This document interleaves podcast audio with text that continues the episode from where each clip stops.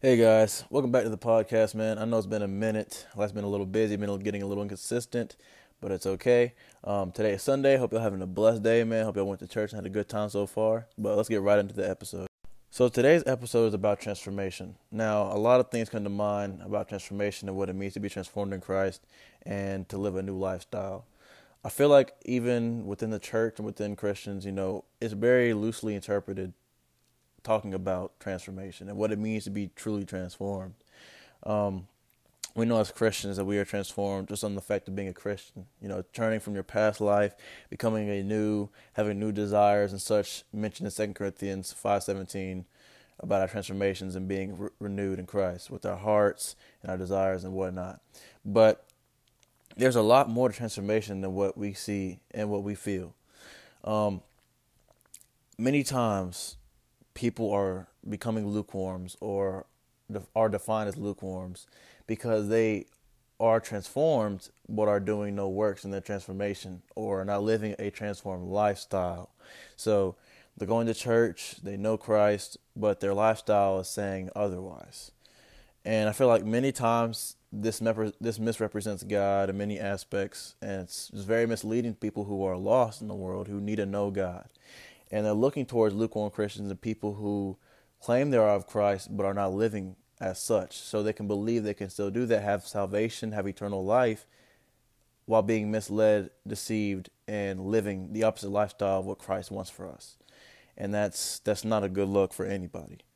But a verse I want to look at real quick, just to start things off, is Romans 12:1.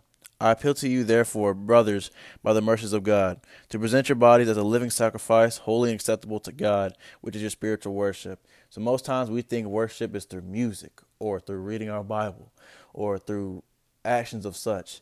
But not many times do we think of our own life as being a form of worship. You know, living day to day, living out God's truth doing works, representing your faith, being presentable to others, people who are lost, leading them to Christ in the right way, um, not being lukewarm, and so on and so forth. These things, your lifestyle is a living form of worship.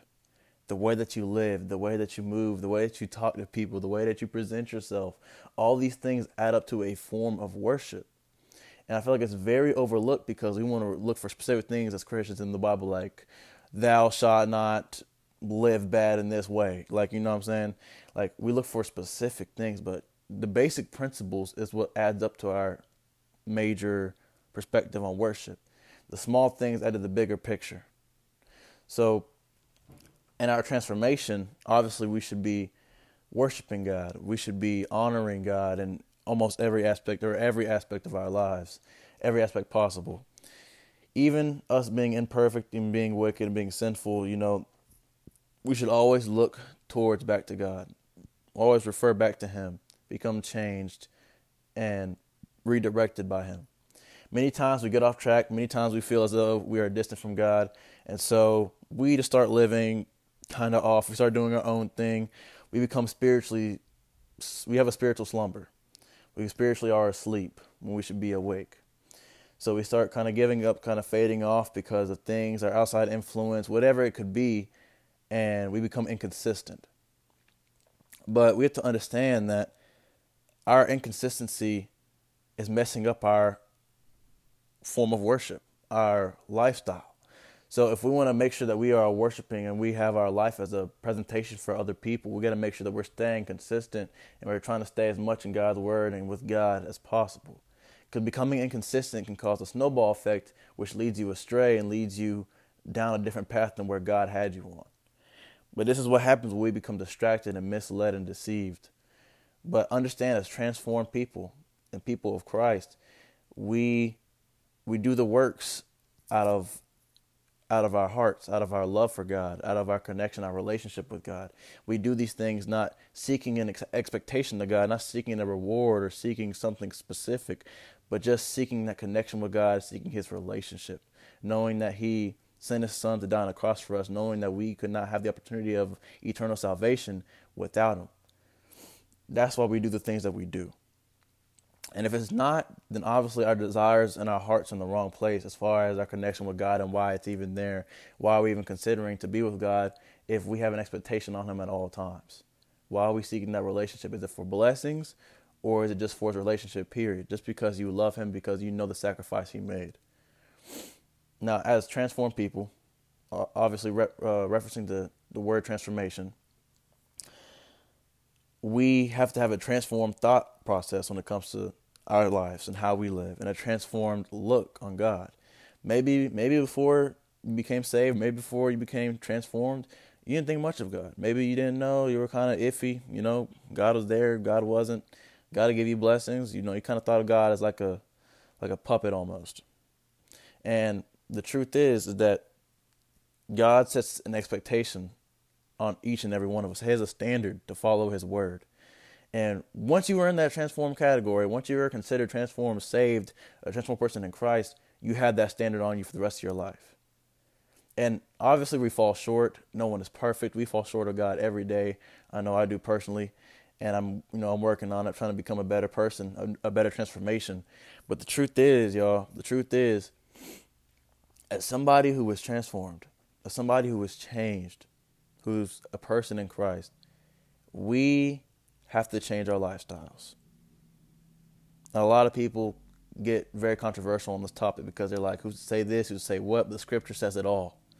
You know, faith without works is dead. Oh, that's that's very blunt to a lot of people. Very, very, very blunt. But that's the truth. And they're like, but I thought you didn't have to work away to get to heaven. The truth is, you have a transformed relationship with God. You do it anyway because that's what you want to do. It's your desire to please God because you're transformed to Him. If you're not transformed to Him, then obviously your desire is not of that. Your desire is to seek eternal life, and that's it. But that's not what God designed us for. That's not why He created us. We didn't. We weren't created just to go to heaven, and that was it. That's the end of our chapter. You know, that's that's not what we were created. Again, all these things can be referenced through Scripture and we can all read this and we can all invest more of our time and more of our lifestyle into God and what he has to say. Second verse I want to get into is Matthew 5:16. In the same way, let your light shine before others, so that they may see your good works and give glory to your Father who is in heaven. Letting your light shine, y'all. What do y'all think this means? Obviously, this is a metaphor. You know, we are not we're not shining literally, like we don't have light emitting from our bodies, but the light that's being talked about here is the transformed light. Again, transformation. The transformed light that you have. Before knowing Christ, you were only emitting darkness, negative things, things of this world that's so temporary. But when you become transformed, you're emitting this light. The light of the peace, God's promise, God's fulfillment, His purpose. All these things are emitting this light. Now, understand this light is not something that we should be taking lightly. This light is something that God wants us to hold, to present to the people. That that way we can draw people into this light instead of leaving them astray and them being lost. So this light again comes with transformation. And it says so that they may see your good works and give glory to your Father who is in heaven. Notice how it mentions your good works. If you're not doing any good works and you're not presenting this light in any way, in any action, how can people see this light?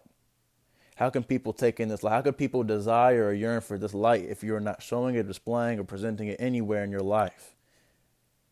Many times we believe that this light's being showed by us walking out the door. And maybe you have a good smile. maybe maybe you have a good charisma. But the truth is that is not God's light, you know? That smile is not going to get somebody to salvation.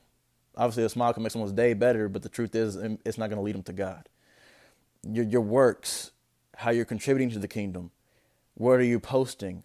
What are you doing in school? What are you doing outside of school? What are you doing at your job? How are you presenting yourself to each and every person that you meet as soon as you wake up and walk out your house? All these things add up to the light that you show. The light that's being the light that's being displayed. So, if we want to transform and become transformers, and you ask me what do, what do I mean by becoming transformers? I don't literally mean the robots and cars. If people were thinking about that right now, good joke though. Um, but becoming transformers meaning we transform other people, meaning that we don't literally transform. God does the work obviously, but we're presenting ourselves to people so they can transform as well. So as transformation becomes a thing, and as transformation is a part of our day to day lives as Christians, we got to make sure that we transform our ways and we transform our lifestyle that comes with that. Here's a quick word from our sponsor. Thank you guys for tuning in to another episode, man. I'm, i promise y'all I'm gonna become more consistent and back on my, my right page. I'm sorry for making y'all wait so long, and things have just been a little shaky, but God's leading me back to where I need to be. Thank you guys so much. If you liked what you heard today, share with a friend, share with a neighbor, share with someone in need. Share it to anybody. Let's get this community growing. Let's get it going, y'all. Y'all have a blessed day and take it easy.